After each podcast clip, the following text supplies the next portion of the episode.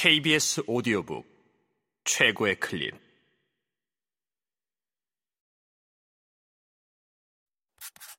KBS 오디오 북.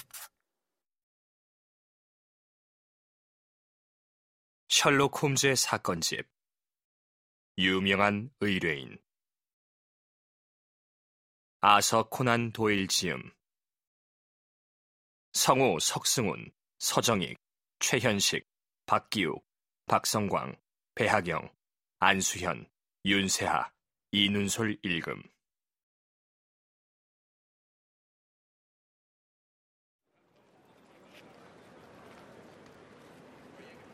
정말 그랬다. 그들이, 아니, 그가 일격을 가했다. 그 아가씨가 관여했다고는 믿을 수 없으니까 말이다. 내가 플래카드를 바라보고 서 있던 자리를 지금도 기억하고 있다. 그때 통렬한 공포가 내 영혼을 꿰뚫고 지나갔다. 그곳은 그랜드 호텔과 체링 크로스역 사이였다.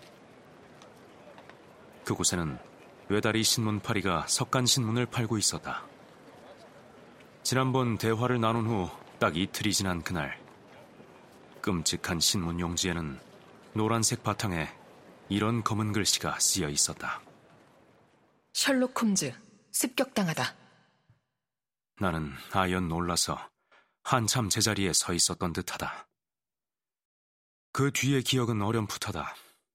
갑자기 신문을 낚아챘고 신문팔이가 돈을 내라고 호통을 쳤고 기어이 그 불길한 기사를 읽은 것은 어느 약국 앞에서였던 것 같다. 내용은 이러했다. 안타깝게도 유명한 사립탐정 셜록 홈즈 씨가 오늘 아침 습격을 당해 중태에 빠졌다.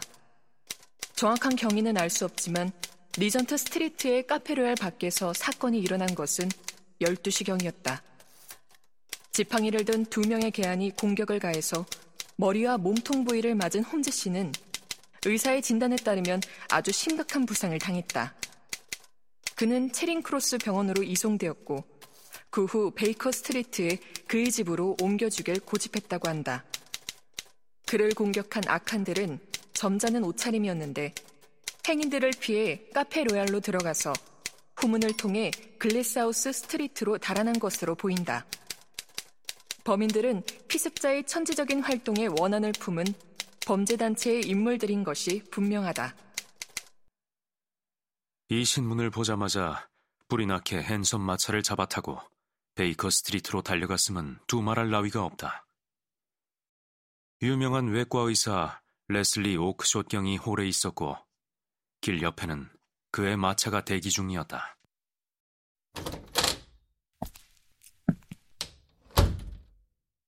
당장 위독하지는 않습니다. 의사가 말했다. 두피가 두 군데 찢어졌고 꽤 멍이 들었습니다. 여러 바늘을 꿰매야 했죠. 모르핀을 주사했고 안정이 필요합니다만 몇 분쯤 얘기를 나누는 것 정도는 언금하지 않겠습니다. 이런 허가를 받고 나는 어두운 실내로 조용히 들어갔다. 환자는 말똥말똥 깨어 있었다. 목쉰 소리로 나식이 내 이름을 부르는 소리가 들렸다. 커튼이 4분의 3쯤 드리워져 있었지만 햇살이 비껴들어 붕대를 감은 환자의 머리를 비추었다. 하얀 아마포 압박 붕대로 스며나온 핏자국이 보였다. 나는 그의 곁에 앉아 고개를 푹 숙였다. 괜찮아 왓슨 그렇게 두려워할 것 없어 그가 아주 여린 음성으로 중얼거렸다. 보기보다 나쁘지 않아 그렇다니 다행이야.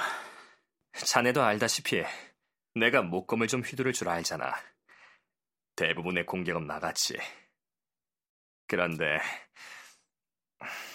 두 번째 남자한테 당하고 말았어 홈즈, 내가 어떻게 해줄까? 괴한들을 보낸 것은 보나마나 그 작자야. 자네가 말만 하면 내가 가서 박살을 내주겠어. 이런 왓슨 그건 안 돼. 경찰이 그들을 붙잡지 못하는 한 우리는 아무것도 할 수 없어. 그런데 달아난 것을 보면 사전에 치밀하게 준비한 모양이야. 그건 분명해. 잠깐만 기다려. 나한테 생각이 있어. 먼저 할 일은 내 부상을 과장하는 거야. 사람들이 소식을 듣기 위해 자네를 찾아갈 거야. 그러면 잔뜩 과장을 하도록 해왔음. 일주일을 넘길 수 있다면 다행이라는 둥, 뇌진탕이라는 둥, 정신이 오락가락 한다는 둥, 마음대로 과장해, 최대한 말이야. 하지만 레슬리 오크숏경은 어떡하고? 아, 그분은 괜찮아. 내게서 최악의 상태만 보게 될 테니까. 그건 내가 알아서 할게. 다른 것은 없어? 응, 윈터 양을 피신시키라고 신웰 존슨에게 전해줘. 그 귀여운 것들이 이제 그녀를 쫓을 테니까. 물론 그녀가 나를 도왔다는 것을 그들도 알고 있어. 감히 나를 해치려고 했으니 그녀를 내버려 둘 리가 없지. 이건 서둘러야 해. 오늘 밤 바로. 그럼 가볼게. 또 다른 것은 없어? 파이프를 탁자에 좀 놓아둬. 입담배는 슬리퍼 속에. 그래. 그리고 아침마다 들러줘. 작전을 짜야 하니까. 그날 저녁 존슨과 의논을 해서 윈터 양을 조용한 교외로 보내 위험이 사라질 때까지 몸을 사리고 있도록 했다. 엿새 동안 사람들은 홈즈가 죽음의 문턱에 이른 줄로만 알고 있었다. 의사는 아주 심각하다는 소견을 냈고 신문에는 불길한 기사가 실렸다. 나는 계속 홈즈에게 들른 덕분에 그렇게 건강이 나쁘지 않다는 것을 알고 있었다. 그의 강인한 체질과 단호한 의지력이 놀라운 효과를 발휘한 것이다.